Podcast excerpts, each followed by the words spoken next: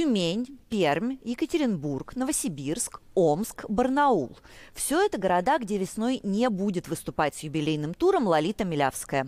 Концерты певицы отменяют с декабря, когда она посетила почти голую вечеринку звезд шоу-бизнеса. Организаторы выступлений ссылаются на независящие от них обстоятельства или отказываются объяснять причины отмены. Сама Лолита старается сохранять бодрое расположение духа. Скоро весна, поэтому не забывайте каждый о том, что будет воскрешение. А я почему-то очень хочу спеть. Меня просто распирает, наверное, потому что я давно не пела. Кусочек из моего любимого трека. И никаких больше вечеринок. Спустя три дня после публикации этого видео имя Лолиты обнаружили в списке артистов, запрещенных концертной деятельности в России. Документом с изданием «Медуза» поделились источники. По их словам, имена музыкантов согласуют в администрации президента.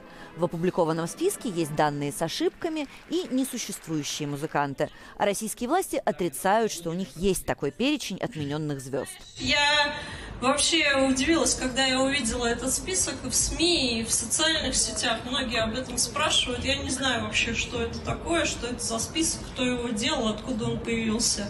Мы к этому никакого отношения не имеем, такой, такой деятельностью не занимаемся. Впрочем, вне зависимости от существования федерального стоп-листа, региональные власти сами проявляют инициативу. Так, на прошлой неделе мэр Владивостока требовал отменить концерты Кристины Арбакайте и Дианы Арбениной в, цитата, «городе воинской славы». У Арбакайте в итоге не состоялся целый ряд выступлений. А вот Диана Арбенина, высказывавшаяся против аннексии Крыма в 14-м и полномасштабной войны в 22-м, снова начала гастролировать.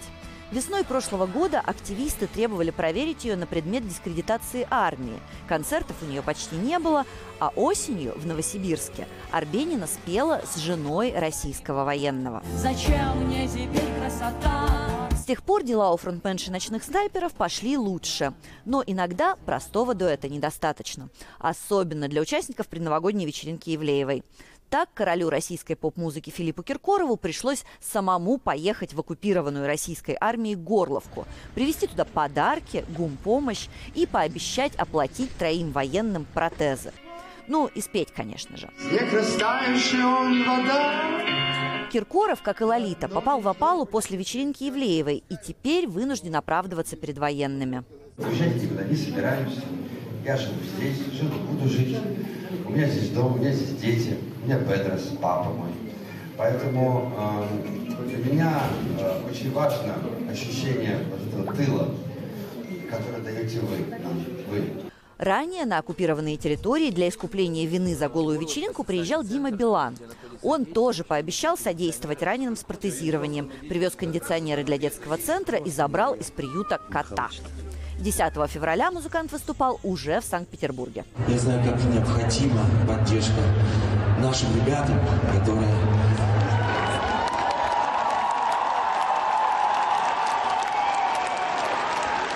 которые защищают нас вами. Другие участники голой вечеринки тоже понемногу расплачиваются. Но больше всех досталось 26-летнему рэперу Васио.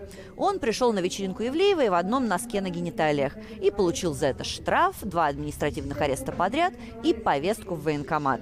В конце января музыканта признали годным к службе, и, по словам его адвоката, в армию он отправится с весенним призывом. То есть может оказаться на оккупированных территориях вовсе не с концертами.